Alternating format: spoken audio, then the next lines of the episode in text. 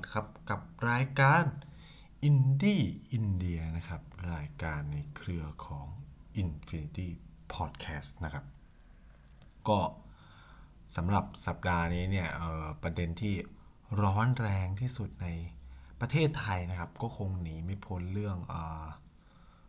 ฝุ่นละอองหมอกควันใช่ไหมครับหรือสมอกนะครับที่กำลังปกคลุมทั่ว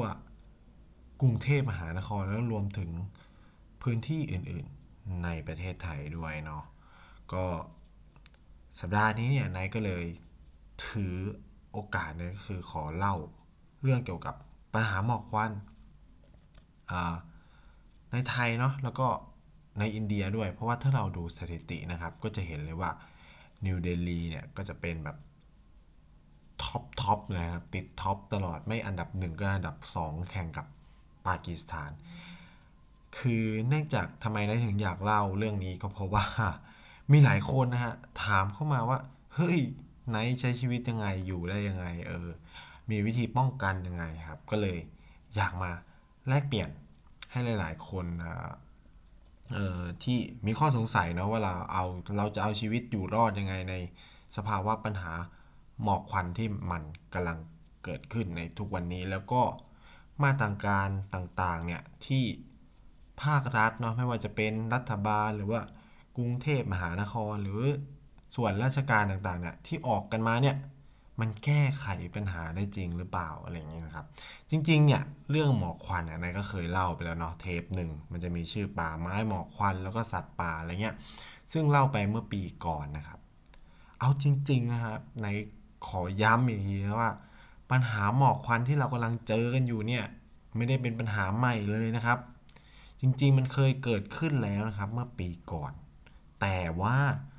เราไม่ได้ตื่นตัวเท่ากับปีนี้ แล้วก็มันก็ไม่หนักเท่าปีนี้นะครับ ปีที่แล้วเนี่ยตัวเลขเนี่ยพอๆกันเลยนะครับ แต่ว่ากระแสเหมือนจะจุดไม่ขึ้น เพราะเราไปเจอเรื่องฆ่าเสือดำกันซะก่อนนะครับทำให้ภาพสื่อแล้วก็ภาพข่าวทั้งหมดเนี่ย ไปลงกับเรื่องเสือดำซะเยอะอะไรเงี้ยทำให้เราก็เลยละเลยเรื่องปัญหาหมอกควันไป ทั้งที่สถิติเนี่ยก็บอกแล้วว่าปัญหาหมอกควันของปีที่แล้วกับปีนี้ในไทยเนี่ยก็ไม่ได้แตกต่างกันนะครับ แล้วอินเดียเขาจัดการยังไงใช่ไหมครับ อินเดียจัดการยังไง แล้วนท์อยู่ได้ยังไง ก่อนอื่นเรานท์ขอเล่าภาพรวมๆก่อนนะครับ เกี่ยวกับ ปัญหาหมอกควันพิษในอินเดีย โดยเฉพาะในเดลีที่นท์ไปประสบมาเนี่ยสิ่งที่เกิดขึ้นนะครับ โดยค่าเฉลี่ยครับค่าเฉลี่ยย้ำว่าค่าเฉลี่ยแบบ ไม่ใช่หน้าหนาวไม่ใช่หน้าอะไรที่ไทยกำลังเจอเนี่ยค่าเฉลี่ยเลยนะ ของนิวเดลีเนี่ยจะอยู่ที่ประมาณร้อยบวก ถึง 200 ใช่อย่างนี้แล้วกันนะครับ ก็คือระหว่างร้อยบวกถึง 200 นั่นก็คือ ความหมายง่ายๆคือว่าอีตัวเลขที่ไทยกำลังวิกฤตวิกฤตอยู่เนี่ยในนิวเดลีนี่คือเกิดขึ้นเป็นปกติธรรมดามาก เหตุผลนะครับ คือเป็นโชคดีของประเทศไทยอย่างหนึ่งที่มันไม่มีสิ่งนี้ครับ คือในนิวเดลีนิวเดลีเองอะ่ะไม่มีหรอกแต่ว่ารัฐข้างเคียงเนี่ยมันมีนั่นก็คือโรงไฟฟ้าถ่านหินนะครับ คือโรงไฟฟ้าถ่านหินเนี่ยมันก็จะปล่อย ควันเป็นปกติ เพราะว่าการทำงานของมันก็คือมันเอาถ่านหินเนี่ยไปเผาใช่ไหมเผาเพื่อต้มน้ำเพื่อไอ้น้ำเนี่ยก็จะไปปั่นกังหัน พอไอ้น้ำปั่นกังหันก็เกิดเป็นกระแสไฟฟ้าขึ้นมาอ่ากังหันเนี่ยก็จะปั่นปั่นปั่นเกิดเป็นกระแสไฟฟ้า ซึ่งประเทศอินเดียเนี่ยโรงไฟฟ้าถ่านหินเป็นที่นิยมมากนะครับ ก็คือไฟฟ้ามากกว่า 40%หรือ 50%เลยก็ว่าไปเนี่ยมาจากโรงไฟฟ้าถ่านหิน แต่ประเทศไทยเนี่ยโชคดีมากคือบ้านเราเนี่ยมีโรงไฟฟ้าถ่านหินแค่ น่าจะที่เดียวมั้งคือที่แม่เมาะ คือถ่านหินเนี่ยพอมันเกิดการเผาไหม้เนี่ยสิ่งที่มันจะปลดปล่อยออกมาคือก๊าซคาร์บอนไดออกไซด์หรือก๊าซต่างๆเนี่ยที่มันไม่ได้ดีต่อสุขภาพเราเท่าไหร่นะครับอออันเนี้ยเนี่ยผมต้องบอกก่อนว่ามันอยู่กับ การบริหารจัดการแล้วก็เครื่องกำจัดตัวก๊าซที่มันไม่ดี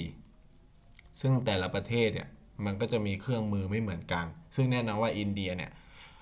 เรื่องไม่ได้มุ่งเน้นกับเรื่องการกำจัดก๊าซคาร์บอนไดออกไซด์มากนะครับ คือเราต้องบอกก่อนว่า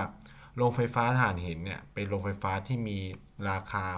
ประหยัดที่สุดในการผลิตไฟฟ้า แต่อุปกรณ์ในการกำจัดมลพิษของมันเนี่ยแพงที่สุดเมื่อเทียบกับโรงไฟฟ้ารูปแบบอื่นครับ คืออย่างไทยเนี่ยเราเน้นการผลิตกระแสไฟฟ้านะครับจากก๊าซธรรมชาติ ซึ่งเราก็จะได้มาจากพม่าอ่าวไทยว่ากันไปนะครับ คือเหตุผลที่ผมมีข้อมูลเรื่องนี้เนี่ยเพราะว่าผมสนใจเรื่องความมั่นคงทางด้านพลังงานอยู่แล้วอะไรเงี้ยก็เลย พอที่จะเอามาพูดให้คุณผู้ฟังเนี่ยได้รู้บ้างเล็กๆน้อยๆแล้วกันเนาะคือลักษณะแบบเนี้ยในเดลีคือรัฐข้างเคียงของเดลีอะมันก็จะมีโรงไฟฟ้าถ่านหินโดยหมดมามันก็จะเกิดการปล่อยก๊าซคาร์บอนไดออกไซด์แล้วก็ PM 2.5 มันก็หลุดมาอยู่แล้วแหละ เพราะว่าการสันดาบหรือเผาไหม้ถ่านหินเนี่ยมันก็ต้องมีของพวกนี้ออกมาโดยปกตินะครับ โดยปกติ ฉะนั้นเนี่ยสิ่งที่มันเกิดขึ้นคือ เวลาทำความเข้าใจประเด็นปัญหาสิ่งแวดล้อมเนี่ยก่อนอื่นเนี่ยต้องคิดอย่างหนึ่งเลยนะครับว่า ปัญหาสิ่งแวดล้อมไม่ได้จำกัดอยู่เฉพาะพื้นที่ที่มันถูกปล่อยออกมา พูดง่ายๆก็คือว่า เวลาเราสร้างปัญหาสิ่งแวดล้อมนะครับ เช่น เราตัดไม้ทำลายป่าบนภูเขาซึ่งเป็นต้นน้ำสิ่งที่มันเกิดขึ้นอะมันไม่ได้เป็นปัญหาของพื้นที่ต้นน้ำอย่างเดียวครับ มันเป็นปัญหาทั้งระบบ คือมันโดนทั้งกลางน้ำแล้วก็ปลายน้ำเช่น ฝนตกมาคือต้นน้ำมันโดนก่อนเลยคือ น้ำป่าไหลหลากใช่ไหมต่อมาหลังจากน้ำป่าไหลหลากที่เพราะไม่มีต้นไม้ซับก็คือแล้ง ซึ่งภัยแล้งเนี่ยมันจะไม่เกิดกับพื้นที่ต้นน้ำหรอก เพราะว่าฝนมันก็ยังตกปกติแหละ แต่คือเขาก็จะไม่มีต้นไม้ไว้ซับพอร์ตเขาเรียกว่าน้ำที่มันไหลมาใช่ไหมส่วนพวกปลายน้ำเนี่ย พอมันเป็นเงี้ยปุ๊บน้ำมันก็ไหลไปไม่ถึง หรือฝนอาจจะไม่ตกเลยก็ได้ สิ่งที่เกิดขึ้นคือเกิดภัยแล้งแน่นอนสำหรับพวกปลายน้ำเนี่ยปัญหาสิ่งแวดล้อมอะมันจึงไม่ใช่ปัญหาที่เออแก้ไขได้จุดใดจุดหนึ่งเว้ยหรือพื้นที่ใดพื้นที่หนึ่ง แต่มันต้องแก้กันทั้งระบบมันต้องมองแบบเป็นภาพรวมๆมากขึ้นเยอะเลย อย่างปัญหาหมอกควันเนี่ยเราจะเห็นเลยว่าเชียงใหม่เนี่ย อย่างพื้นที่คือปัญหาหมอกควันไม่ใช่ปัญหาใหม่ของเรานะครับ เราเคยประสบแล้วคือในพื้นที่ภาคเหนือ แล้วก็ในพื้นที่ภาคใต้เนาะซึ่งสองปัญหาเนี่ยจะต่างกันพอสมควร คือในพื้นที่ภาคเหนือเนี่ยมันจะเกิดจากการเผาวัชพืชใช่ป่ะในช่วงหลังหน้าเก็บเกี่ยว เผาตอสังข้าวโพดนู่นนี่นั่นอะไรเงี้ยตอนแรกเนี่ยเราก็ออกมาตรการเยอะแยะมากมายนะครับในจังหวัดเชียงใหม่ แต่ก็แก้อะไรไม่ได้ การท่องเที่ยวก็แย่เหมือนเดิมเพราะ ปัญหามันไม่ได้เกิดในตัวเชียงใหม่ ในตัวจังหวัดเชียงใหม่โดยรวมๆ โอเค พื้นที่นอกๆอำเภอเมืองเนี่ยมันก็มีการเผานู่นนี่นั่นแหละ แต่พอออกมาตรการแล้วปรากฏมันไม่หาย เหตุผลก็คือว่ามันยังมีพะเยาเชียงรายใช่ไหมแม่ฮ่องสอนลำปางลำพูนอะไรเงี้ยที่เป็นพื้นที่ติดๆเชียงใหม่เนี่ยเขาก็เผาเผาเผาเผาเผาพอลมพัดเนี่ยควันมันก็ลงมาที่เชียงใหม่แล้วความ ที่ภูมิศาสตร์ของเชียงใหม่เนี่ยมันเป็นแอ่งกระทะใช่ไหมครับ มันก็จะโอบรับควันไว้แล้วพอความกดอากาศเข้ามาเนี่ยควันมันก็จะไม่ไปไหน มันก็จะถูกกดไว้ในพื้นที่นั้นๆนะครับ ส่วนเดสภาพปัญหาเนี่ยมันก็จะคล้ายๆกับที่เดลีก็คือว่า รัฐบาลเนี่ยออกมาตรการเยอะแยะมากมายเลยครับ ในภายใน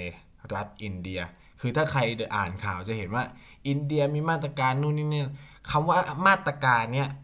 ไม่ได้ออกโดยรัฐบาลกลางครับ คือเราต้องทำความเข้าใจก่อนว่า อินเดียเนี่ยมันมีการปกครองที่ไม่เหมือน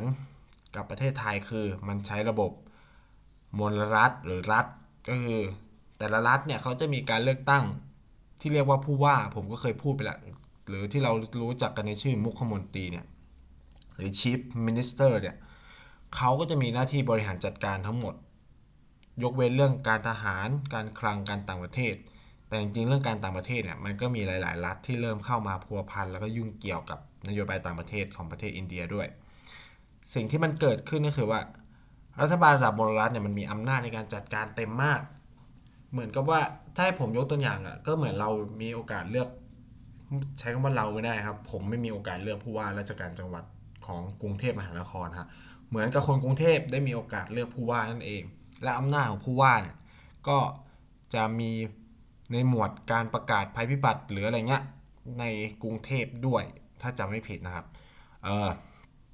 เนี่ยมันเป็นปัญหาหนึ่งของประเทศเราที่มันไม่เหมือนอินเดีย อะ เราพูดกันในเชิงการระบบการบริหารก่อน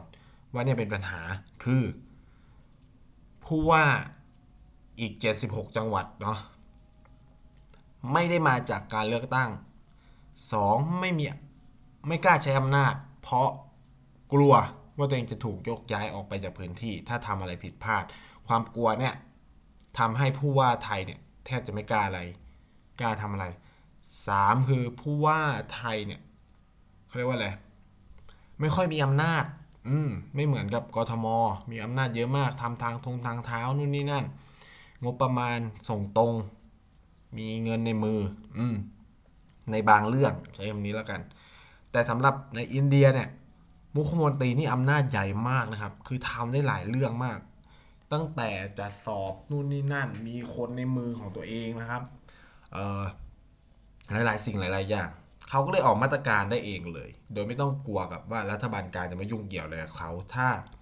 อำนาจนั้นน่ะไม่ได้ไปทับซ้อนหรือไปสร้างปัญหาให้กับตัวรัฐบาลกลาง นี่ก็เป็นอีกความน่าสนใจหนึ่งของการบริหารจัดการ เรื่องปัญหาเรื่องเนี้ยกับหลาย ๆ เรื่องด้วยครับ คือผู้ว่ามลรัฐหรือมุขมนตรีของอินเดียเนี่ยจะมีอำนาจเยอะคำถามคือทำไมนิวเดลี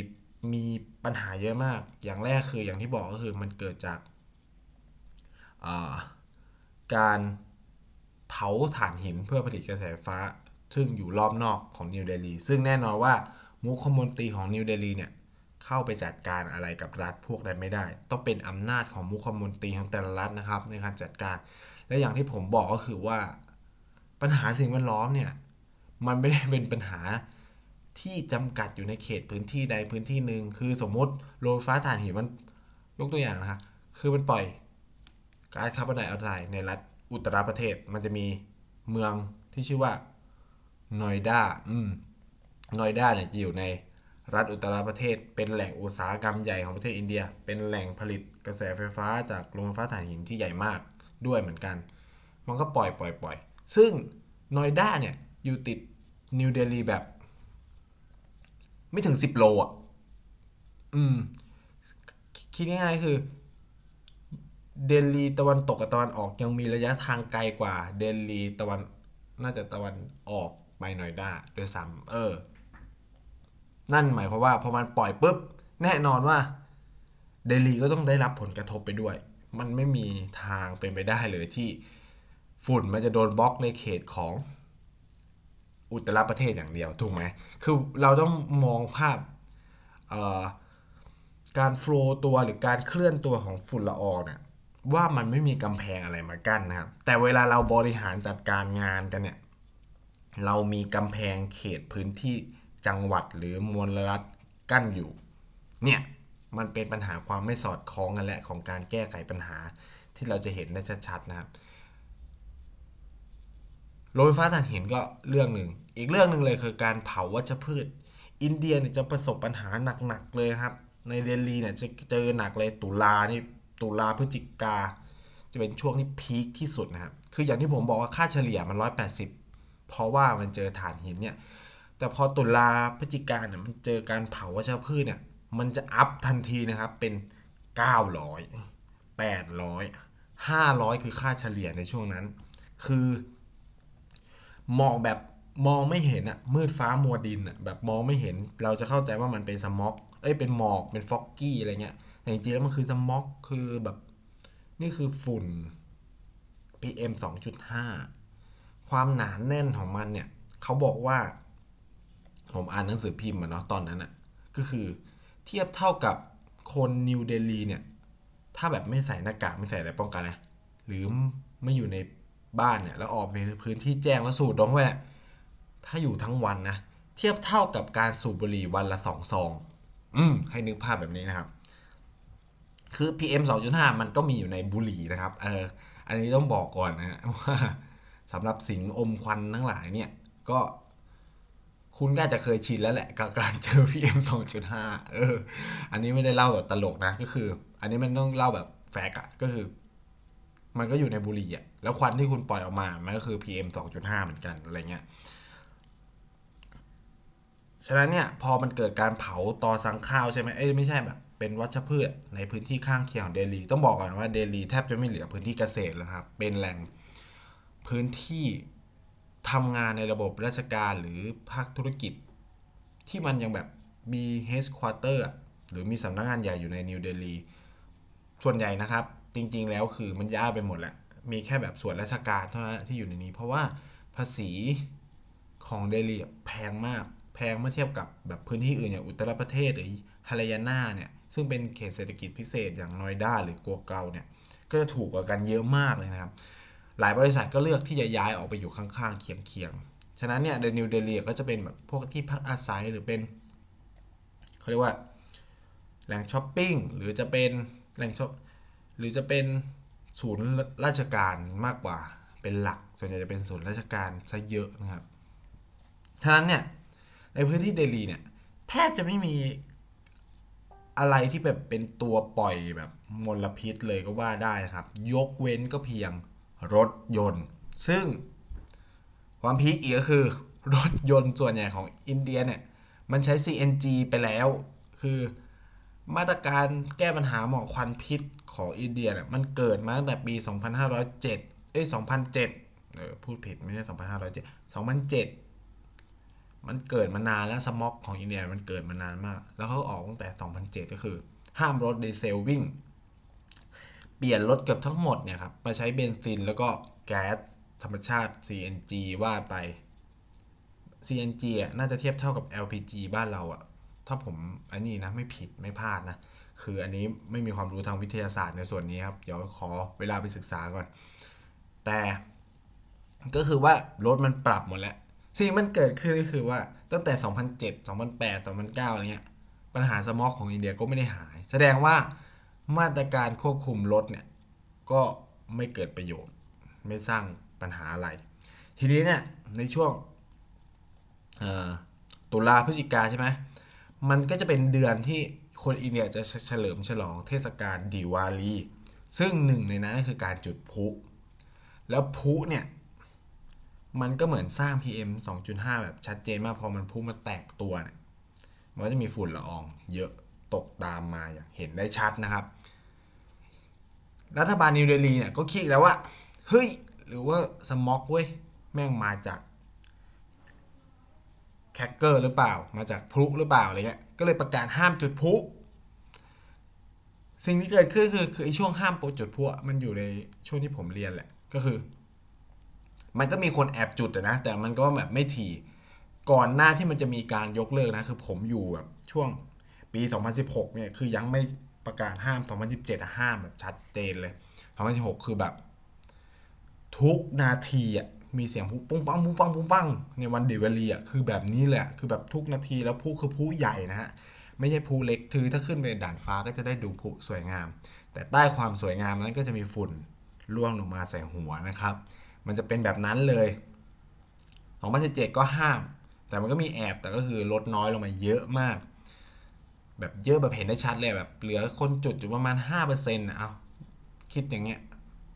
อาจจะ1%ด้วยไม่ถึง 5 เพราะ 1%ของคนในนิวเดลีก็ถือว่าเยอะมากนะครับ เออ1%แล้วกัน สิ่งที่มันเกิดขึ้นนะฮะก็คือว่าปัญหาฝุ่นละอองก็ไม่ได้หายนะฮะ แล้วก็เพราะว่าจะหนักกว่าเดิมด้วย เขาก็เลยมาคิดแล้วเฮ้ย มาตรการที่กูแก้ไข ในรัฐของกูเนี่ย ก็ทำหมดทุกอย่างนะเว้ยทำไมฝุ่นมันไม่หายวะ มันก็ไม่เกิดอะไรทั้งสิ้น เออบอกก่อนเลยว่าอินเดียไม่เคยฉีดน้ำเนาะ เออ ต้องพูดอย่างนี้ว่า อินเดียไม่เคยใช้มาตรการฉีดน้ำเพราะอินเดียรู้แล้วว่ามันไม่แก้อะไร คือมันมีการศึกษามาแล้วครับว่าการพ่นฝุ่น เอ้ยเขาเรียกละอองน้ำเนี่ยเปล่าๆนะครับ ต้องใช้คำว่าเปล่าๆ ไม่ได้ช่วย ให้ฝุ่นละอองลดลงไป คือมันมีการศึกษาทั้งในอินเดีย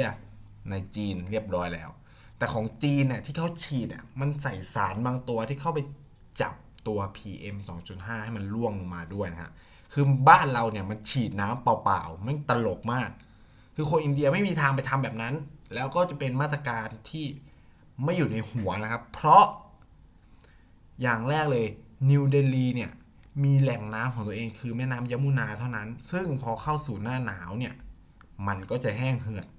ทุกวันนี้เนี่ยเดลีนำเข้า น้ำจากฮารายาน่าเยอะมาก ต้องส่งท่อตรงมาเลยอะไรเงี้ย ฉะนั้นแล้วเนี่ย การที่มึงเออครุนเดลีเนี่ยจะมาฉีดพ่นน้ำแบบเนี้ยมันเป็นไปไม่ได้ เพราะน้ำมันหายากแล้วอย่าลืมว่าตั้งแต่ตุลาเนี่ย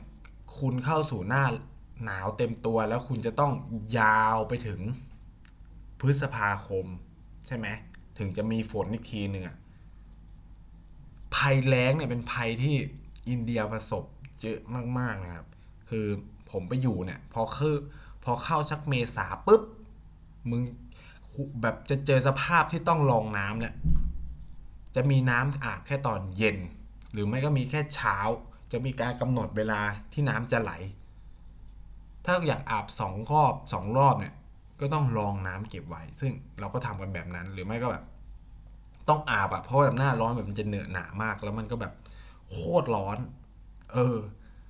ฉะนั้นเนี่ยเขาจะไม่เอาน้ำมาฉีดเล่นแบบนี้ เพราะเขารู้แล้วว่า การศึกษามันชัดแล้วว่ามึงไม่แก้อะไร เขาก็ไปทำแก้ที่ต้นเหตุ คืออีน้ำเนี่ยมันปลายเหตุว่าถามว่าฝุ่นละอองน้ำที่เราพ่นๆกันมันจับฝุ่นได้จริงไหม มันจับได้นะครับ แต่ไม่ร้อยเปอร์เซ็นต์และจับได้ไม่เยอะ และไม่แก้ปัญหาทำไมนะฮะคือมันมีการศึกษาคือพอละอองน้ำเนี่ยเราลองคิดนะครับละอองน้ำเนี่ยก็ไปจับฝุ่นใช่ไหมจับฝุ่น PM 2.5แล้วมันก็ตกลงสู่พื้น สีมันเกิดขึ้นคือพอน้ำแห้งอะ มันเกิดอะไรขึ้นอะ ฝุ่นก็เกาะตามถนนเหมือนเดิมหนึ่งต่อมาคือ รถมันก็วิ่ง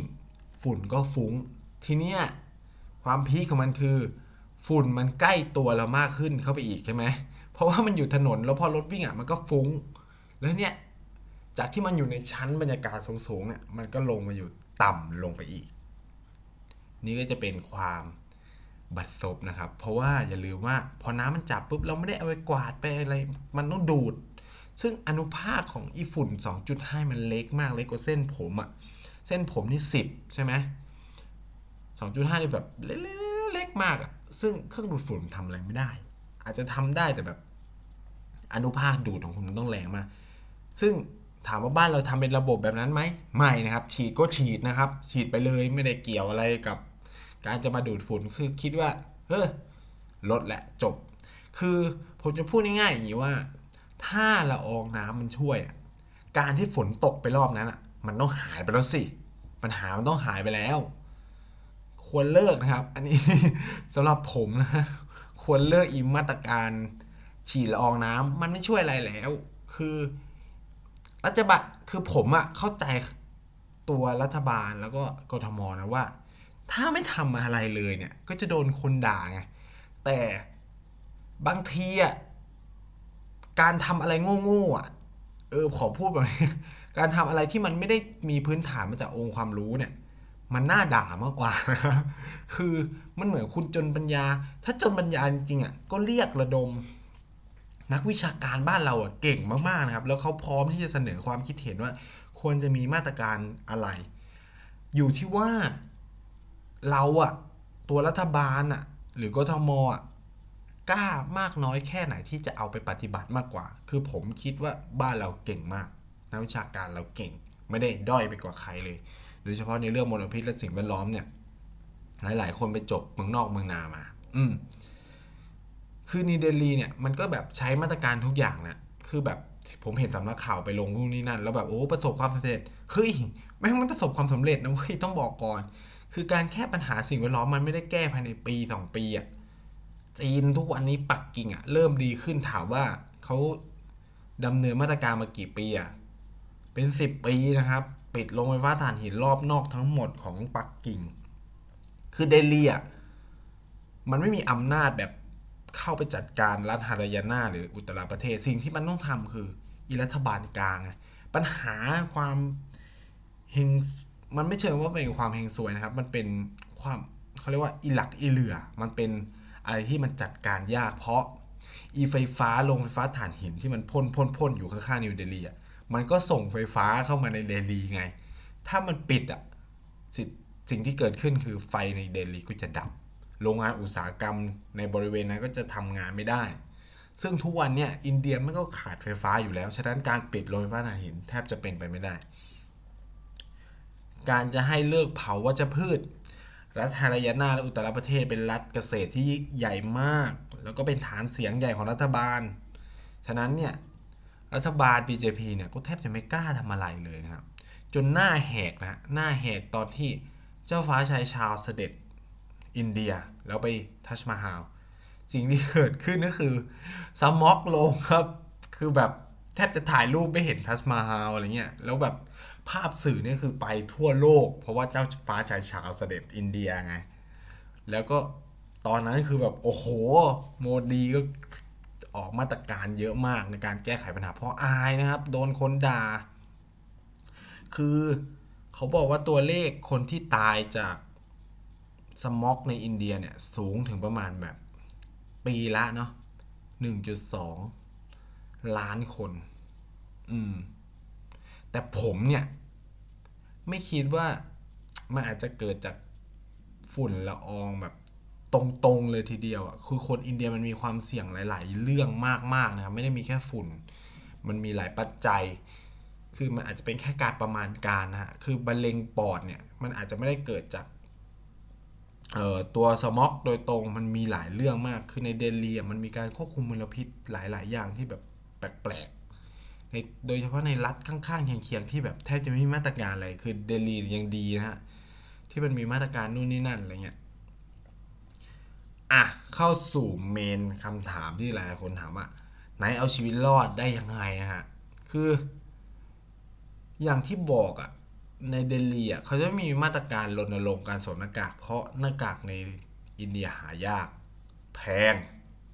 คนแทบจะหาซื้อไม่ได้เลย ส่วนผมเนี่ย ผมมีหน้ากากผมเอาไป คือปีแรกที่ไปประชิญเนี่ย พูดเลยว่าไม่ได้เตรียมตัวอะไรทั้งสิ้น เพราะไม่รู้ว่ามันมี และรุ่นพี่ก็ไม่ได้แนะนำอะไรนะครับ คือขออันนี้คือแบบบอกเลยสำหรับคนที่ไปเรียนเดลีพกไปเลย ได้ใช้แน่นอนผมซื้อแบบ ไอ้หน้ากากเขียวๆยกโหลอะแบบอันใหญ่ๆอะปึกใหญ่ๆอะใช้กันหมดเลยนะ อย่างแรกคือเราต้อง protect ตัวเอง ด้วยการเอาหน้ากากมีหน้ากากใช่ไหมถามว่าผมใส่ทุกวันไหมคำตอบคือก็ไม่อะนะเออต้องพูดอย่างนี้ว่า คนเดลีส่วนใหญ่ไม่ใช้หน้ากากเลย มาตรการรณรงค์ของรัฐบาลอินเดียคืองดออกที่แจ้งงดออกที่แจ้งทำงานในบ้านนู่นนี่นั่น ถ้ามันหนักถึง 900 ตอนนั้นหนักถึง 900อะก็คือสั่งปิดโรงเรียนหยุดไปเลยหยุดไป ส่วนของผมเนี่ยไนท์ต้องบอกว่าไนท์อะโชคดีก็คือว่ามหาลัยไนท์อะเป็นป่านะครับ เป็นป่าแบบป่าแบบ ป่าแบบมีต้นไม้เป็นหลังคา เออมันสูงแบบนั้นเลยนะ คือมันก็เนี่ย ต้นไม้เนี่ยก็จะช่วยอับสอบช่วยดูดซับพวกนี้ได้ เออมันจะจับไงใบมันก็จะจับแล้วคือ การที่ต้นไม้เยอะลมมันก็มา พอลมพัดเนี่ยฝุ่นมันก็จะกระไม่อยู่ในตัวมหาลัย ช่วงที่มันเกิดสมอกเนี่ยนายก็จะอยู่ในมหาลัย แล้วก็จะไม่ไม่เป็นปัญหาเลยนะ คือไม่คือแบบรอบนอก เจนยูอะจะแบบค่าฝุ่นละอองสูงแค่ไหนเนี่ยในเจนยูจะฝุ่นต่ำมาก มันเห็นได้ชัดเลยว่าแบบที่ต้นไม้ไม่มีผลมากๆเลยนะ กับการแก้ปัญหาฝุ่น แต่มันต้องใช้ระยะเวลายาวนานมากครับ กว่าจะทำได้แบบเนี้ยคือ มันเปรียบเทียบได้ชัดขนาดไหนคือ สมมติในนั่งในแบบเดินแบบไม่ใส่หน้ากากอะไรอยู่ในในมหาลัยก็จะไม่รู้สึก ฟึดฟัดหรือคอแห้งหรือคันคออะไรเงี้ย แต่สมมุติเราออกนอกมอปุ๊บข้ามถนนนะครับ แค่ข้ามถนนไปห้าง ซึ่งมันพื้นที่โล่งแจ้งแล้วเนี่ย โอ้โหแบบแสบจมูก ขี้มูกนี่ดำปึ๊ดปีเลยคือขี้มูกมันดำมันเป็นผลเพราะว่า เออเขาเรียกว่าสารที่มันอยู่ในอากาศเนี่ยของในเนลีอะมันคือ ถ่านหินไง ซึ่งมันเป็นสีดำคือในไทยเนี่ยไม่น่ากลัวมันคือปลอดแคชเมียม คืออะไรก็ไม่รู้อะซึ่งแบบเป็นฐานที่แบบทำลายประสาทอะผมรู้สึกเลยนะคือแบบ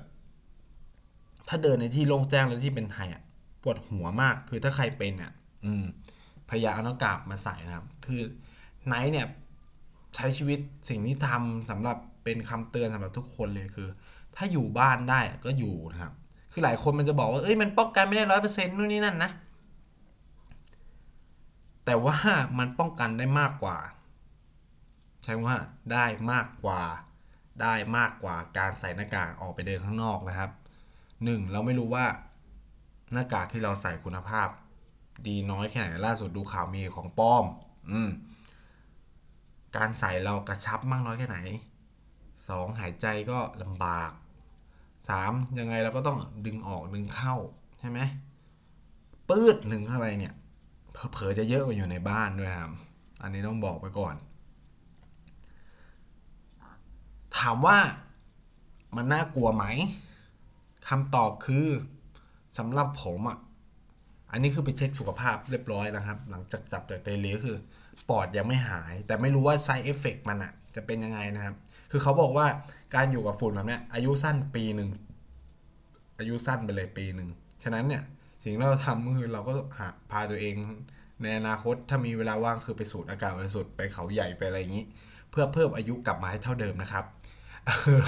เพื่อเอาอากาศบริสุทธิ์มาปรับกับปอดเราบ้างอะไรเงี้ยอะอันนี้เป็นมุกเออไม่ใช่ไม่รู้ว่าขำบอกเออแบบเล่นโจ๊กแบบไม่ตลกเลยเนาะเออ คือ ไท ยเนี่ยต้องบอกว่า มีลักษณะพิเศษอย่างหนึ่งนะครับ คือเราไม่รู้หรอกว่าเราอยู่กับฝุ่นละออง PM 2.5 ใกล้ขนาดไหนนะใกล้ขนาดที่ว่ามันแตะจมูกแล้วมันก็อยู่ที่ปากเรา คือ รู้ไหมว่า PM 2.5 จะเกิดจากอะไร มันเกิดจากการสันดาบของเครื่องรถยนต์ใช่ไหมแน่นอนว่าถ้าผมพูดงี้นะ ไอสภาวะที่มันเกิดขึ้นที่ตัวเลขมันพุ่งสูงๆเนี่ยมันเป็นผลมาจากความกดอากาศ แล้วก็กรุงเทพมันไม่มีลม มันก็เลยทำให้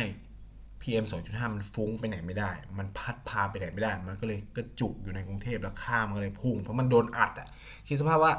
อากาศมันกดลงมาจากฟ้านะครับ คือหนึ่งมันไปไม่ได้ อะ มันก็ฟุ้งมันก็อัดอัดทีนี้มันก็สะสมสะสมตัวเลขก็พุ่งขึ้น มันก็เลยเกิดเป็นหมอกหนาๆที่เราเห็น เพราะควันมันไปไหนไม่ได้ แต่ก่อนไม่มีลมพัด ฉะนั้นเนี่ยอีตัวเลขที่เราเห็นเนี่ยมันเกิดขึ้นทุกวันนะครับ ตั้งแต่อดีต จนมาถึงวันนี้ แต่แค่ว่ามันไม่พัดไป มันก็เลยเห็นตัวเลขชัดๆอืมเดลีเนี่ย ก็เป็นเหมือนกัน 180 เป็นปกติ ฉะนั้นก็คือเดลีก็คือ 900 เป็นปกตินะครับ แต่แค่ว่ามีลมพัด หนีออกไป มันก็เลยเหลือแค่ 180 ส่วนไทยเนี่ย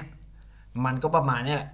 200 180 140เป็นปกติ แต่แค่ก่อนหน้านี้มันมีลมพัดออกไป อืมถามว่ามาจากไหนหนึ่งรถยนต์ควันดำใช่ไหมที่เรารู้กัน อีกอันนึงเลยเนี่ย ปิ้งย่างทั้งหลายเนี่ย เยอะมาก เพราะถ่านที่มันสันดาบเนี่ยก็ไม่ต่างอะไรจากถ่านหินน คือมันก็ไหม้ไหม้ไหม้หมูโป่งหมูปิ้งอะไรเงี้ยที่เรากินกันเนี่ยควันขาวๆที่ฟุ้งๆเนี่ย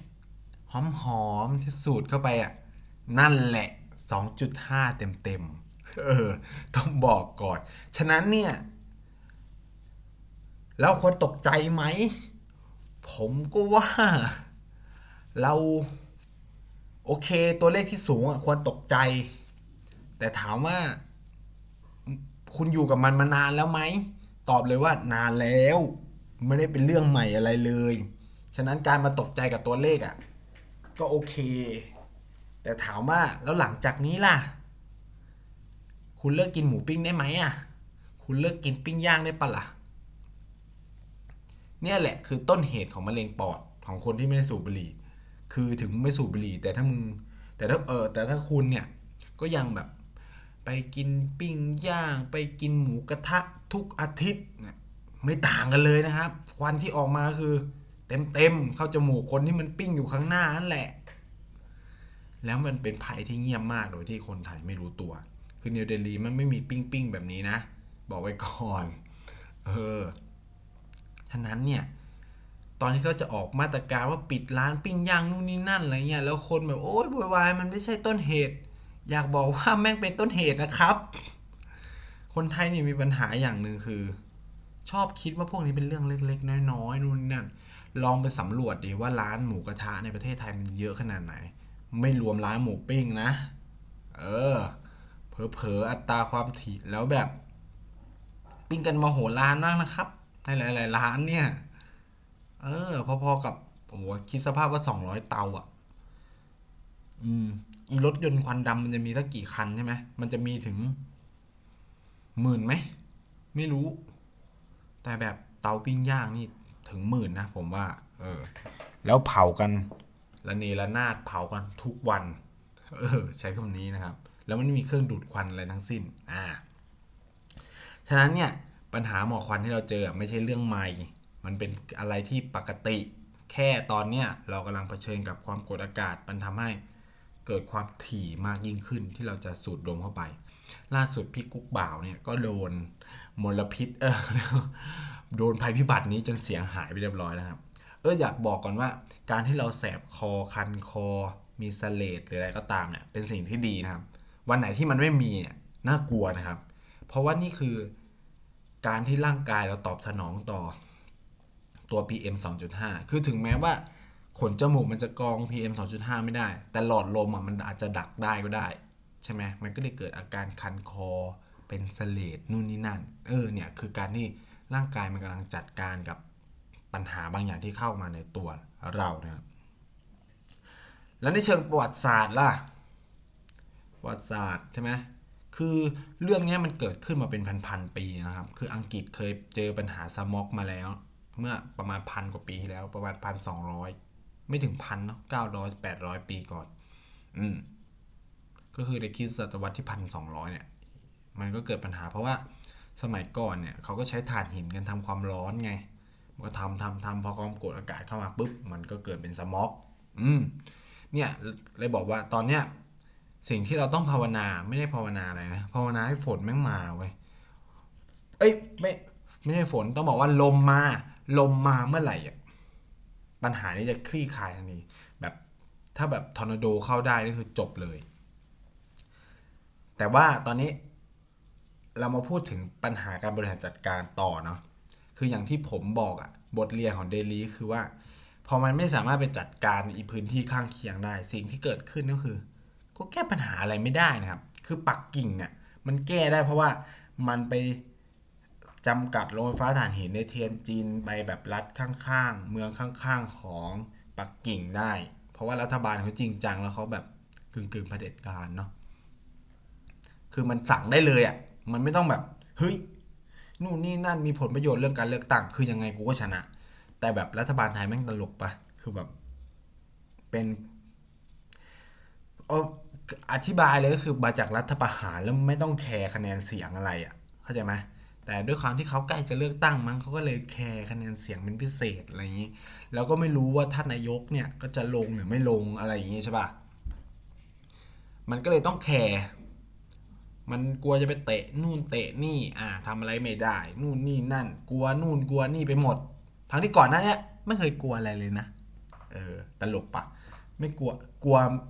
กลัวไปนู่นกลัวไปนี่ ไม่เคยกลัวอะไรเลยออกโอ้โห EC ยกเลิกผังเมืองไม่ต้องดูเรื่องสิ่งแวดล้อมนู่นนี่นั่น เนี่ย พอมันเกิดปัญหาพูดไม่ออกใช่ปะเนี่ยเป็นปัญหาของรัฐบาลเราเว้ยไม่กล้าทำอะไรแบบจริง ๆ จังๆในเรื่องสิ่งแวดล้อมเลย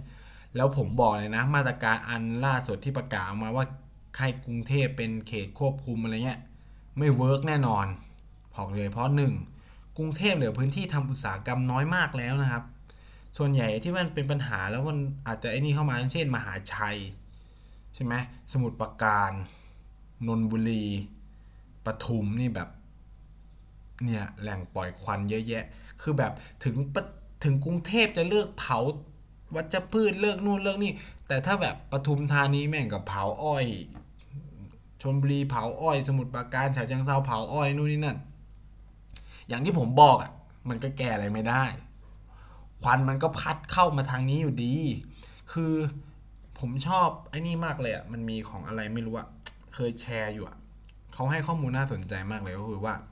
ปัญหาฝุ่นละอองจะเกิดในระยองก่อนในช่วงประมาณตีสี่นะครับ แล้วหลังจากนั้น3ามถึงสี่ชั่วโมงอะ กรุงเทพก็พุ่งเลยครับแล้วเขาดูทิศทางลมคือ ลมมันพัดจากระยองอะมากทม เออ คือเราอะต้องดูทิศทางลมที่มันเวียนด้วยนะ แล้วมันจะเห็นเลยว่าฝุ่นแม่งมาจากไหน คือกรุงเทพอะโอเค รถยนต์รถลาอาจจะเป็นต้นเหตุด้วย แล้วก็หมูปิ้งอะไรเงี้ย หมูปิ้งร้านปิ้งย่างอะมันเป็นต้นเหตุด้วย แต่เราต้องไม่ลืมว่ามันไม่ได้แค่กรุงเทพเป็นปัจจัยเดียวนะครับ มันมีปัจจัยข้างเคียง เมืองข้างเคียง จังหวัดข้างเคียง เวลาแก้ปัญหา มันเลยต้องแก้ปัญหาแบบภาพรวม ไม่ใช่มาประกาศแก้กทมนู่นนี่นั่น ไม่ได้ช่วยอะไรนะครับ คือผมอยากให้รัฐบาลไทยอันนี้เป็นความอ่านมา ไปดูตัวอย่างการแก้ปัญหาที่ตัวเองเคยทำคือปัญหาฝุ่นละอองหรือหมอกควันในภาคเหนือเขาจัดตั้งวอลลุ่ม8 จังหวัดเลยนะครับ คือ 8 จังหวัดภาคเหนือที่มันแน่นอนคือมันเกิดการเผาวัชพืชพร้อมกัน ให้ผู้ว่าคนใดคนหนึ่งในจังหวัดนั้นอะมีอำนาจเลยนะครับ ประกาศเขตควบคุม คือ 8 จังหวัดห้ามเผาอะ มันทำได้ถึงขนาดนั้น แล้วฝุ่นละอองมันก็ลดได้จริง เชียงใหม่ถึงแม้มันจะยังประสบปัญหาอยู่เห็นไหมว่า เชียงใหม่มันไปมันโดนฝุ่นละอองมากี่ปีแล้วอะมันก็ยังไม่หายสักทีไงแล้วกทมอย่าหวังเลยนะว่า ปีหน้าจะไม่มีอีกอะไม่ได้แน่นอน มันยังไงก็ต้องเกิดครูคุณอะต้องวางแผนแบบยาวๆมากๆสิบปีอะปักกิ่งใช้เวลาสิบปีอะแล้วก็ยังไม่ได้ดีขึ้นถึงขนาด เยี่ยมอะแต่ด้วยความที่ค่าฝุ่นของไทยมันน้อยอยู่นะครับ ประมาณร้อยกว่าเนี่ย ผมว่ามันทำได้ในประมาณ 3 ปีอ่าเราต้องบอกว่าปัญหานี้ต้องแก้กันแบบยาวๆ ยาวมากๆ หรือตัวอย่างคือฝุ่นละอองในภาคใต้ มันเห็นชัดมากเลยว่า ฝุ่นมันมันหมอกควันอะ มันมาจากอินโดใช่ไหมฉะนั้นเนี่ยไทยแม่งทำอะไรไม่ได้ไง สุดท้ายเราก็ต้องไปเจรจาพูดคุย 3-4 ฝ่าย ระหว่างประเทศ ระหว่างมาเลไทย สิงคโปร์แล้วก็อินโด สุดท้ายเราก็พยายามควบคุมปัญหาหมอกควันในพื้นที่ภาคใต้ได้ เห็นป่าว่าแบบเนี่ยมันไม่ได้แบบทำได้เนี่ยในเขตพื้นที่เดียวเดียวแล้วมันก็จบ แต่มัน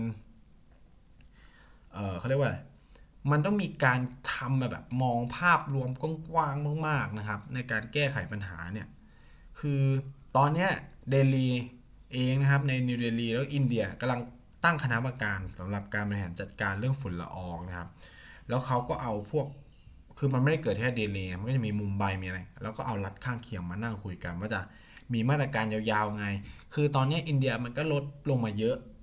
แต่ว่าปัญหามันก็ยังอยู่นะครับ สิ่งที่เราอะคนไทยทำได้คือตอนเนี้ยป้องกันตัวเอง ผมก็จะมีความตลก มันไม่เชิงไม่ความตลกหรอก ผมไม่อยากจะพูดว่าไปด่าใครอะนะ คือในขณะที่คุณใส่แมสใส่หน้ากากอะแต่คุณก็ยังขับรถอะมันก็โอเคบ้านเราแม่ง ขนส่งสาธารณะมันแย่มันลำบากมันชิบหายวายป่วงมาก แต่ถ้าคุณไม่เริ่มใช้เลยอะมันก็ไม่ไม่แก้ปัญหาอะไรนะ ผมพูดอย่างนี้เลย คือถ้าคุณไม่เริ่มใช้ขนส่งสาธารณะมันก็จะไม่มีเขาเรียกว่าอะไรคือคนที่เขาอยากจะลงทุนขนส่งสาธารณะมันอย่างแรกเลยนะ มันต้องมีคนอยากใช้ก่อนนะมันต้องมีตัวเลขที่อยากใช้ แต่เนี่ย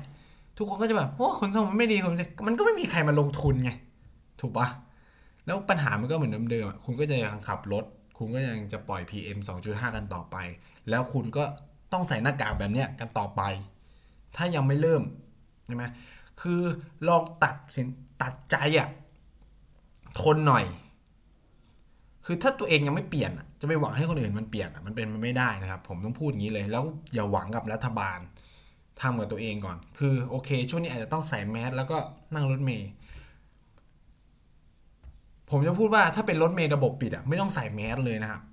แล้วไปนั่งไกลๆไม่ต้องนั่งตัวประตูอะรอด เพราะเป็นรถเมล์ระบบระบบปิดอยู่แล้ว พวกที่เป็นแอร์เป็นอะไรเงี้ยมันก็จะมีการกรองระดับหนึ่งแต่ถ้าเป็นพวกรถเมล์หน้าต่างอะเออ ต้องใส่หน้ากาก แต่อยากอยากบอกว่าทุกคนควรเริ่มใช้ขนส่งสาธารณะ อันเนี้ยจะเป็นจุดสำคัญที่จะเปลี่ยน คือที่เราบอกว่ารถเมล์ควันดำนู่นเนี่ย เพราะว่ามันไม่คุ้มไงที่จะซื้อรถลงทุนใหม่แล้วอีกอย่างหนึงคือ แม่งคือแบบไม่อยากพูดว่าแบบประเทศไทยแม่งติดปัญหาอีเรื่องคอร์รัปชันเนี่ยรถเมย์ก็ซื้อมาแล้วเสือกเอามาใช้ไม่ได้เอออันนี้พูดกันแบบตรงๆนะคือในอินเดียเนี่ย ไม่เหลือแล้วนะครับ รถเมย์นี่แบบเป็นไฟฟ้าหรือไม่ก็ CNG หมดแล้ว ไม่เหลือรถเมย์ที่ใช้ดีเซลหรือเบนซินแหละทุกวันนี้ก็คือชาร์จไฟฟ้าหมด คือแบบมันต้องแบบทำมันแบบขนาดใหญ่จริงๆอะ่ะ แล้วอยู่ที่ว่ากล้าไหมล่ะ กล้าให้เขาทำไหมอีมาตรการหลายๆอย่างที่ออกมา มันเป็นเรื่องตลกมากเลย ตรวจรถเมล์ควันดำถี่มากขึ้นอะ คือแบบ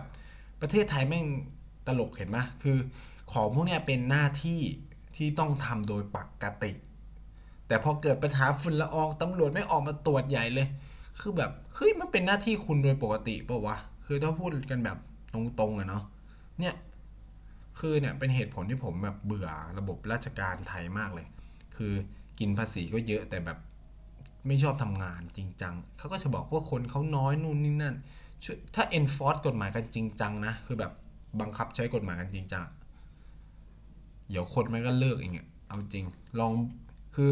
แล้วอย่างที่ผมพูดไปเมื่อเทปก่อนอะเนี่ยพอแบบจะให้ลดเกินสิบปีห้ามเข้ากทมคนก็โวยวายคือ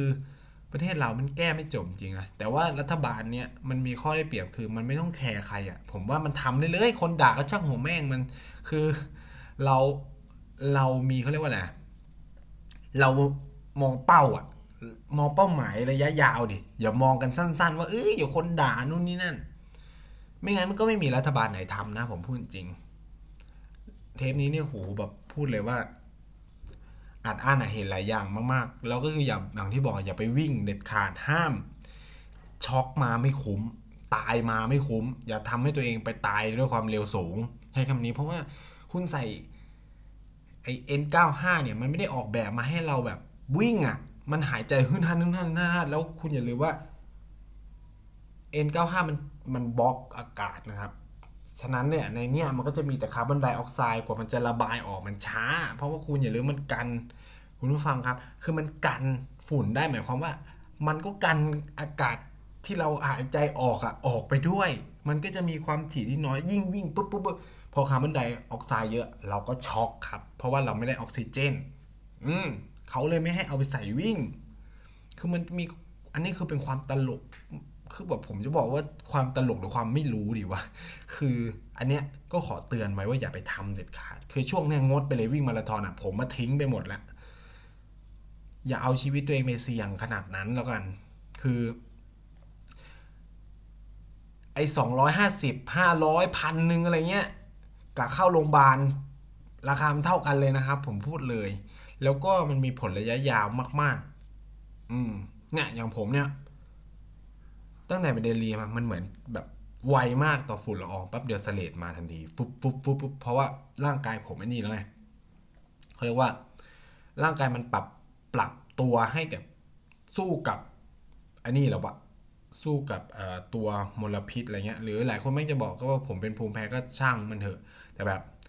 มันคือลักษณะหนึ่งที่เฮ้ยร่างกายมันปรับตัวเพื่อสู้กับฝุ่นละอองนะคือแบบพอมันมาปุ๊บมันจะดักจับทันทีฟุบฟุบฟุบฟุบฟุบอะไรเงี้ยซึ่งอาจจะเป็นข้อ ไม่รู้ข้อดีหรือข้อเสียแล้วแต่นะ แต่หลายคนเนี่ย กว่าจะรู้อีกทีคือแสบจมูกแสบตา แล้วก็เสียงหายไปแหละของผมจะไม่เจอสถานการณ์นี้ มันจะเป็นสเลดมากกว่า เนี่ยถ้าพูดอยู่เนี่ยจะแบบมีสเลดเพราะว่าฝุ่นควันก็เยอะ แล้วก็ อยากบอกว่าเราเนี่ย คนที่ไม่ใช่คนกรุงเทพเนี่ย น้อยใจมากเลยนะพูดจริง คือรัฐบาลไทยมันตลกว่ะ คือแบบ มันทุ่มทุกอย่าง เห็นไหมฉีดน้ำฉีดเนิ้มเนี่ยลงกทมหมดทั้งที่ สมุทรปราการนนทบุรีปทุม เชียงใหม่ชนบุรีระยอง เจอปัญหาเดียวกันเลยแต่กลับไม่มีมาตรการทำอะไร เนี่ยเป็นปัญหาหนึ่งของการที่เราไม่เกิดการกระจายอำนาจที่ดี กระจายอำนาจคืออะไรคือ ให้คนในพื้นที่เขาบริหารจัดการปัญหากันเองอะคืออีผู้ว่าไทยอะมันกลัวนู่นกลัวนี่ใช่ไหมมันก็ไม่ทำอะไรสักอย่างเลยทีเนี้ย ฝุ่นพุ่งอะแทบจะไม่มีอะไรเห็นทำอะไรเลย ผมพูดจริงในต่างจังหวัดนะคือเชียงใหม่เป็นยังไงก็เป็นอย่างนั้นสุดท้ายก็คือรัฐบาลกลางก็ต้องมาแก้ผมเลยเป็นคนหนึ่งนะที่สนับสนุนมาก ๆ เลยให้เกิดการเลือกตั้งผู้ว่าราชการจังหวัด แล้วก็ให้อำนาจแบบเต็มๆแบบที่อินเดียเจอเป็นมุขมนตรีอะไม่อยากจะเมาว่าแบบเคยไปประชุมครั้งหนึ่งแล้วแบบมีผู้ว่าแก่ๆมาพูดนี่นะมันเป็นระบบทำให้รัฐเข้มแข็งตึ๊ดตึ๊ด โอเค ถ้าคุณทำงานดีอะรัฐมันก็เข้มแข็งไงแต่ถ้าคุณวีกอะจบเลยเว้ยคือถ้าแบบได้ผู้ว่าดีๆ แบบผู้ว่าเชียงรายเราก็โอเคใช่ไหมล่ะ ที่ตอนหมูป่า แต่แบบ ถ้ามันได้แบบห่วยแตกขึ้นมาแม่งทนเลยนะ ทนแบบจำทนแล้วแบบผู้ว่าบางคนมาเพื่อเกษียณน่ะ ไม่อยากทำงานอะไรเลยนู่นนี่นั่น ถ้ามาจากเลือกตั้งอย่างน้อยแม่งก็คุมได้ไงใช่ป่ะเออ เนี่ยปัญหาใหญ่ระดับ ประเทศชาติ หวังว่านะครับ หลายคนคงจะได้เรียนรู้อะไรกับนายมาคือ ถามว่านายรอดชีวิตมาได้ไงคำตอบคืออาจจะไม่รู้แต่ก็เพราะว่าต้นไม้มั้งเออใช้คำว่าสิ่งแวดล้อมที่อยู่ในมหาลัยอะมันดี ต้นไม้มันดี ฉะนั้นเนี่ย เริ่มปลูกต้นไม้กันเถอะ อืม จริง มันป้องกันได้ระดับใหญ่ ๆ เลย แล้วก็ โปรเทคตัวเองอย่าไปรอรัฐบาลด่ามันด่าไปก็ไม่ช่วยอะไรพูดเลยมัน เพราะว่ารัฐบาลไม่สามารถแก้อะไรแบบนี้ได้ มันเป็นอะไรที่ระยะยาวมากต้องใช้เวลาขั้นต่ำคือสามขึ้นสามปีขึ้นไปผมพูดเลยนะ นอกจากจะแบบเกิดความวิปริตของสภาพอากาศแล้วกันว่าช่วงนี้มีลมอะไรเงี้ยเนี่ยอันนี้ก็เป็นผลจากหนึ่งจาก climate change นะครับ คือ อย่าลืมว่าเนี่ยเราเจอแบบนี้มาตลอดแต่ปีนี้มันความกดอากาศมันถี่มากจนเราเกิดสมอกได้ เอออันนี้เป็นความน่ากลัวนะหลายคนบอกเรื่องสิ่งแวดล้อมเป็นเรื่องไกลตัวเนี่ยเห็นยังเห็นยังเนี่ยเห็นแล้วนะครับว่ามันไม่ไกลตัวเราเลย มันใกล้ตัวมากๆนะครับ คือตอนนี้ก็จะเป็นช่วงที่นักสิ่งแวดล้อม happy มากพูดอะไรคนก็เชื่อ เพราะว่ามันใกล้ตัวทุกคนอะรณรงค์ปลูกต้นไม้นู่นนี่นั่นอะไรอย่างงี้อ่าตอนเนี้ย คือเนี่ยช่วงเนี้ยเป็นช่วงที่รัฐบาลเนี่ยอยากทำอะไรต้องทำห้ามรถอายุสิบปีวิ่งประกาศไปเลย ออกกฎหมายเรียบร้อย คนแม่งไม่ด่าหรอก เพราะว่าคนมันเห็นแล้วว่ามันปัญหามันเกิดอะไรขึ้น หรือออกมาตรการไปเลยว่า เออ ต้องปรับ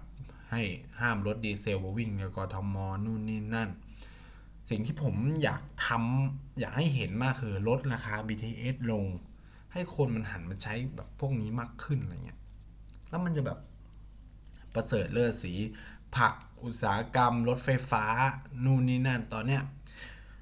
ทำต้องเริ่มทำแต่วันนี้แล้วก็ขอให้ทุกคนเนี่ยหันมาใช้บริการรถสาธารณะให้มากขึ้น คือในอินเดียเนี่ย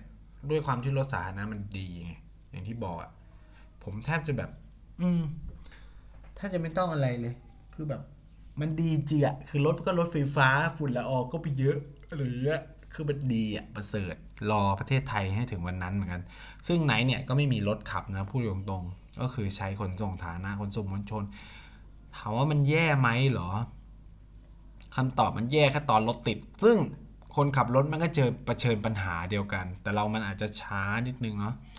คือการจะนั่งรถสาธารณะอย่างแรกต้องท่องไว้ในใจเลยเผื่อเวลา เผื่อเวลา เผื่อเวลาสามอย่างเนี้ยอยู่ในใจไว้ตลอด บางเที่ยวก็ชั่วโมง คือความเร็วมันก็ไม่ได้ต่างกันเนาะแต่แบบอืมตอนนี้ก็เชี่ยวแล้วเริ่มเชี่ยวเริ่ม คือเส้นทางที่ไปบ่อยๆเนี่ยจะเริ่มรู้ว่าต้องนั่งรถไหนต้องเผื่อเวลาเท่าไหร่อะไรเงี้ยเอาจริงนะ ถ้าเราทำได้แบบเกาหลีญี่ปุ่นอะคือแบบ lock lane อะว่าเลนเนี้ยรถเมย์วิ่งเท่านั้นนะพูดเลยนะว่ารถเมย์จะเร็วขึ้นเยอะเลย ผมว่าผู้ว่าต้องกล้าทำอืม รัฐบาลต้องกล้าทำเอาจริง ๆ ถ้าสมมติว่าเรา lock lane lane หนึ่งเลยนะ ให้กับรถเมย์สมมติถนนไม่มีแค่สองเลนเนี่ย lock lane เนี่ยสำหรับรถเมย์วิ่งเท่านั้นอะไรเงี้ยสิ่งที่เกิดขึ้นคือรถฝั่งนู้นจะติด แล้วคนจะเริ่มเห็นแล้วว่าเฮ้ยรถสาธารณะมันไหวฉะนั้นเนี่ยกูมาใช้รถสาธารณะดีกว่าขับรถ เราต้องทำให้รถมันติดมากๆ แต่บ้านเราตอนนี้มันตลกคือแม่งขยายถนนเพื่อรองรับรถยนต์ แล้วรถเมีไม่ได้เป็น off priority อะไรเลย ฉะนั้นเนี่ย ก็อย่าหวังนะครับว่าจะผลักดันให้คนเนี่ยมาใช้รถขนส่งมวลชน ถ้าอยากผลักให้คนมาใช้ขนส่งมวลชนเนี่ย มันต้องทำให้เขาอะคำนวณ cost benefit หรือว่า ผลประโยชน์ ต้นทุนอะไรเรียบร้อยแล้วว่า เฮ้ย กูมาใช้รถสาธารณะหนึ่งไวกว่าประหยัดกว่า การขับรถให้ได้ ซึ่งรัฐต้องกล้าทำคือทำไมผมบอกว่า คือทำไมต่างประเทศเขาทำได้ให้เลนนี้วิ่ง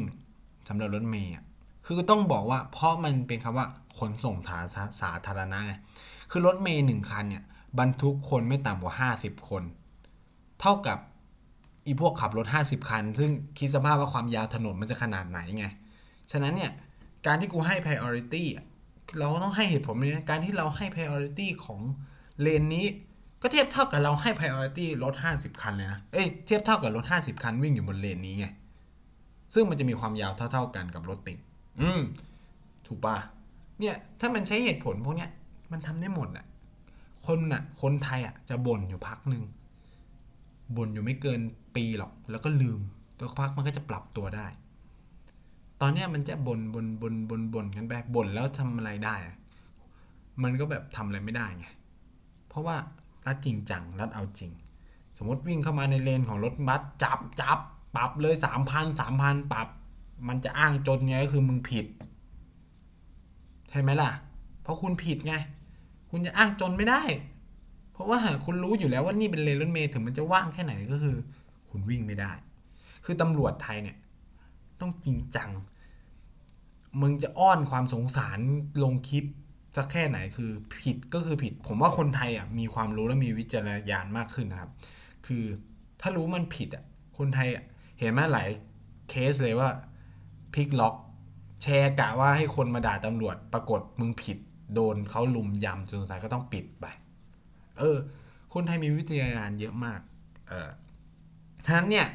เราต้องกล้าทำให้ได้แบบอินเดีย ตอนนี้อินเดียยังไม่มีเลนรถบัสเป็นของตัวเอง แต่ว่าเครือข่ายรถไฟฟ้าของเขาเนี่ย ครอบคลุมแล้ว ไทยเราก็จะได้เห็นในอีก 3-4 ปีข้างหน้าแล้วว่าเครือข่ายรถไฟฟ้า ครอบคลุม แต่ว่าผมอยากผักเรื่องรถเมย์เพราะรถเมย์จะเป็นช่ว เขาเรียกว่าเป็นตัวเชื่อมใช่ไหมเชื่อม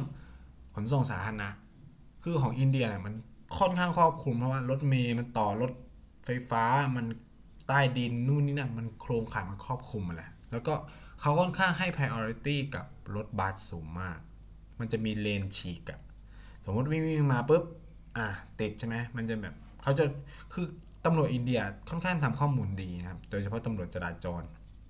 เขาจะรู้ว่า ช่วงไหนเนี่ยมันจะเกิดรถติด เขาจะรู้ว่าอ่าเขาเรียกว่าอะไรรถบัสจะประสบปัญหานี้นะมันติดนี่นี่เขาก็จะวางแผนการจราจรได้ คือบ้านเรามันไม่เอา Data มาหรือเปล่า ผมไม่แน่ใจนะ คือบางทีเราต้องรู้ดิว่าช่วงเนี้ยรถจะติดแบบไหนแบบไหน มันจะเกิดการคำนวณได้ คือศาสตร์พวกเนี้ยไม่ได้เป็นศาสตร์แบบศาสตร์การจราจรเนี่ยมันมีการเรียนกันแบบจริงจังมากๆในอินเดียนะครับ คือตำรวจเนี่ย มันจะมีวิทยาลัยที่แบบเรียนอบรมการจราจรเขาจะมีศาสตร์การคำนวณ มีการเก็บ Big Data ใช่ไหมติดกล้องคำนวณระยะทางรถนู่นนี่นั่นเพื่อให้ มันทำงานได้จริงอะ่ะแล้วคือตำรวจเขาก็จะประจำตลอดนะครับ บ้านเรามันไม่ประจำมั้งจะมาแค่แบบเช้าเย็นจบเข้าออฟฟิศคือต้องทำให้ตำรวจเป็นตำรวจจราจรอาชีพ โดยที่เขาไม่ต้องไปทำภารกิจอื่น ๆ เลย บ้านผมไม่แน่ใจว่าบ้านเราเป็นหรือเปล่าแต่อินเดียมเป็นแบบนั้น แล้วก็มันคือตำรวจจราจรน่ะอยู่ในอานัตการบริหารจัดการของมลรัฐหรือมุขมนตรีนะครับคือเขาก็at point หลายคนก็จะกลัวเฮ้ยมันจะเกิดการทุจริตคอร์รัปชันนู่นนี่นั่นอะไรอย่างนี้หรือเปล่าใช่ไหมถามว่ามีไหมมันก็มีแหละ แต่ว่าสิ่งที่รัฐบาลอินเดียทำคือเอาระบบดิจิตอลเข้ามาจับ เดี๋ยวนี้คือการเขียนใบสั่งอะไรทั้งหมดเป็นระบบดิจิตอล ฉะนั้นเงินน่ะเสียบัตรตึ้งส่งเข้ากรมเลย คุณจะยัดยืดก็แล้วแต่แต่ว่ามูลค่าการยัดเนี่ยเขาทำให้มูลค่าการเอ่อเขาเรียกว่าจ่ายสวยหรืออะไรเงี้ยอืมมันไม่มีประสิทธิภาพด้วยความที่มันมีกล้องมีหลายอย่าง มี การติดน่าจะมีการติดไมค์ที่ตัวตำรวจด้วยเป็นไวเลสอะไรเงี้ยก็จะรู้การพูดคุยกันกับตัวผู้ขับขี่ยานยนต์อะไรเงี้ยครับก็เนี่ยมันก็จะเป็นอะไรที่น่าสนใจมากในอินเดีย ถึงแม้ว่าเขาจะผลักให้ตำรวจมาอยู่ในอานัตของตัวส่วน ต้องย้ำว่าเฉพาะตำรวจจราจรนะ ไม่ใช่ตำรวจ วกอาชญากรรมอะไรเงี้ยไม่ได้ไม่ได้ เพราะว่าบางทีเนี่ยพวกนักการเมืองท้องถิ่นก็มีส่วนเอี่ยวแล้วมันจะไม่ได้ไม่ได้ประโยชน์ต้องเป็นรัฐบาลกลางคุมอยู่ แต่ถ้าจราจรเนี่ยมันแบบน้อยมาก คือสมมติถ้าเกิดอุบัติเหตุอะอันนี้ส่วนกลางต้องมาดูแหละมันต้องเป็นคนไต่สวน แต่ถ้าเป็นแบบจับปรับฝ่าไฟแดงอะไรเงี้ยคือมันเป็นความผิดซึ่งหน้าไงยังไงก็ไอ้นี่ได้ คือตำรวจใครก็ทำได้ไง เออแต่ถ้าแบบเป็นอะไรที่ต้องใช้วิทยาญาณมากขึ้นอะไรเงี้ยก็ต้องมีกฎเกณฑ์ที่ชัดเจน แต่ผมว่าด้วยความที่โซเชียลมีเดียมันรุนแรงมันหลาย ๆ อย่างมันทันสมัยมากขึ้นอะมันแทบจะทำให้ตำรวจเนี่ยทุจริตยากขึ้นเยอะ วิธีที่คนอื่นเขาทำคือก็เอาเข้าส่วนกลางแล้วก็จัดออกมาเป็นโบนัสหรืออะไรเงี้ยให้ตำรวจเขาก็จะจับจริงจังคือบ้านเราเนี่ย ขอให้มันจริงจังสักครั้งอะแค่แบบหมวกกันน็อกอะจับเลย จับให้หมดจับจับจับแบบจริงจังสุดท้ายเดี๋ยวคนจะใส่หมวกกันน็อกเองเหมือนที่เดลีเป็นเดลีใช้เวลาในการบังคับให้คนสวมหมวกกันน็อกได้ภายในไม่ถึง 2 ปีนะครับ คือจับแบบจับแบบทีเหี้ยๆจับแบบจับจริงจังอะแบบออกมาเพื่อตั้งด่านจับหมวกกันน็อกหมวกกันน็อกอย่างเดียว เออตั้งด่านจับหมวกกันน็อกอย่างเดียวเลย ถ้าเราคือคนไทยเนี่ย พอไม่จริงจังปุ๊บนะ จะแหกทุกอย่าง แต่ถ้าเมื่อไหร่จริงจังโอ้กูจะใส่ทันทีนะครับ เนี่ยครับ อย่างเดี๋ยวผมยกตัวอย่างนะ รถตู้ ทุกวันเนี้ยใครที่นั่งรถตู้ ผมถามจริงมีใครคาดเข็มขัดนิรภัยเปล่าไม่มี หมดแล้วไม่มีแล้ว เพราะว่ามันเลยช่วงที่มันพีคไปแล้ว แล้วก็ไม่มีการจับแบบจริงจังแล้วแต่ก่อนเนี้ย ตอนที่มันเกิดอีกเคสรถตู้ 11ศพอะโอ้ยทุกคนแม่งใส่เข็มขัดกันฟูฟ้าฟูฟ้าตำรวจโบกรถตู้ เพื่อจับคนไม่คาดเข็มขัดนิรภัยกันจ้าละวันใช่ไหมตอนนั้นคนก็ใส่ใส่ใส่ตอนนี้แทบไม่มีคนแหละไม่มีคนคาดเข็มขัดนิรภัยแล้วเพราะว่ายังไม่มีเคสอะไรมาอีก คือทำไมการคาดเข็มขัดมันสำคัญนะครับคือผมไม่รู้อะคือการอยู่อินเดียทำให้ตัวเองกลัวตายมากๆนะพูดคำ ตรงๆ เพราะว่าเคยเฉียดตายตอนที่เป็นไข้เลือดออก แล้วคือวัฒนธรรมความปลอดภัยของอินเดียมันดีมากไงคือแบบ มันทำให้เราเอาแวร์ทำให้เราเห็นว่าเฮ้ยมันจะเกิดอะไรขึ้นนู่นนี่นะคือถ้าใครเคยฟังไอ้เคยดูข่าวตอนที่รถตู้ที่วิ่งไประยองหรือตลาดอะไรที่มันคว่ำแล้วไฟไหม้คอคนที่รอดคือคนที่คาดเข็มขัดนิรภัยนะครับผมบอกเลย เพราะว่าพอรถมันประสบอุบัติเหตุอะ คนที่ไม่คาดอะมันพุ่งไงเราก็รู้แหละว่ามันพุ่งใช่ไหมแต่แบบเฮ้ยมันคงไม่เกิดกับรถเราหรอกมั้งนู่นนี่นั่นใช่ไหมล่ะเออฉะนั้นเนี่ยการคาดเข็มขัดเนี่ยมันก็จะช่วยเซฟเราคืออย่างน้อยเราก็ไม่หมดสติทำให้เรากระเสือกกระสนเอาตัวเองรอดออกมาได้นะครับนี่ก็เป็นสิ่งที่ผมจะยกตัวอย่างให้เห็นเนี่ยว่าถ้ามันเกิดการกวดขันกันจริงจังเหมือนนี่รถควันดำเนี่ยถ้ากวดขันกันจริงๆจังๆตั้งแต่แรกเนี่ยใช้กฎหมายให้มันเข้มข้นนะครับ คือประเทศที่อยากจะเป็นประเทศเจริญแล้วเนี่ย ถ้ายังเขาเรียกว่าอะไรบังคับใช้กฎหมายแบบจริงจังไม่ได้เนี่ยผมก็คิดว่ามันก็จะไปไหนไม่ได้ อยู่แบบนี้ไปเรื่อยๆ ฉะนั้นเนี่ยเราต้องให้ความใส่ใจกัน บังคับใช้กฎหมายแล้วก็จริงจัง มาตรการต่างๆต้องออกกันแบบดูภาพรวมมากขึ้นนะครับ ประเทศไทยถึงแก้ปัญหาได้